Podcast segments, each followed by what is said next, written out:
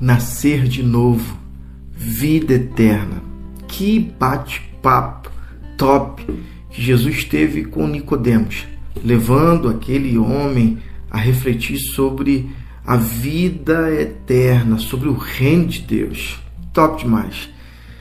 É João capítulo 3, a partir do versículo 22, depois é dessa conversa que Jesus teve com Nicodemos, Jesus foi com seus discípulos para o interior da Judéia. Descansou um pouco com eles ali. Ele também batizava, ao mesmo tempo João batizava em Enon, perto de Salim, onde há muita água. Isso foi antes de João ser preso os discípulos de João tiveram uma discussão com a elite judaica a respeito da natureza do batismo e foram perguntar a João: Rabi, o Senhor conhece aquele que estava contigo do outro lado do Jordão? Aquele a quem o Senhor confirmou com seu testemunho. Pois bem, ele agora está competindo conosco. Eles achavam isso. Ele está batizando também e todos estão é, se tornando seguidores dele em vez de se unir a nós. João respondeu: É impossível alguém ter sucesso. Falo é de sucesso eterno, sem ajuda celestial. Vocês mesmos estavam é, lá quando deixei muito claro que não sou o Messias, mas apenas aquele enviado adiante dele para preparar o caminho. Aquele que recebe a noiva é, por definição, o noivo, e o amigo do noivo, seu padrinho, no caso, eu, apostos a seu lado, de onde é, pode ouvir cada palavra. Está feliz de verdade. Como poderia sentir inveja se sabe que a festa acabou e que o casamento terá um bom começo. Por isso, é por isso que meu cálice está transbordando. Chegou a hora dele ocupar o centro das atenções e de eu chegar para o lado. Aquele que vem de cima é muito superior aos outros mensageiros de Deus.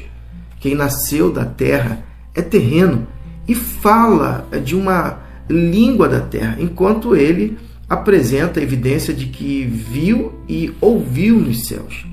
Ninguém quer enfrentar esses fatos, mas qualquer um que examinar essa evidência poderá apostar sua vida nisto. O próprio Deus é a verdade. Aquele que Deus enviou nos comunica a própria palavra de Deus. E não pense que ele divide o espírito como se partisse um pão.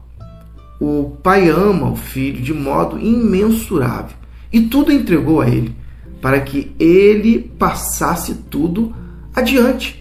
Uma generosa distribuição de dons. É por isso que quem aceita o filho e confia nele tem tudo: vida plena e eterna. Também preciso dizer que quem rejeita o filho e não confia nele vive na escuridão e não vê a vida. Tudo que experimenta de Deus são trevas e ira tenebrosa no final. Que palavra tremenda que é, João Batista traz aos seus discípulos para que eles pudessem estar refletindo de que o papel é dele, o contexto dele era ser amigo do noivo, era é, tá é como é, coadjuvante e não como protagonista é dessa história importante na vida da humanidade. E ele precisava trazer aos seus discípulos essa verdade para que eles pudessem tirar do coração deles sentimentos de é, competição. No reino de Deus não existe competição. No reino de Deus é justiça, paz e alegria, gozo no Espírito Santo. Por isso que eu e você possamos é, estar cheios da presença de Deus e vivenciar a humildade é, de João sabendo que o papel de cada um de nós é sermos um canal da bênção e do amor de Deus, e que assim seja, e que Deus nos abençoe.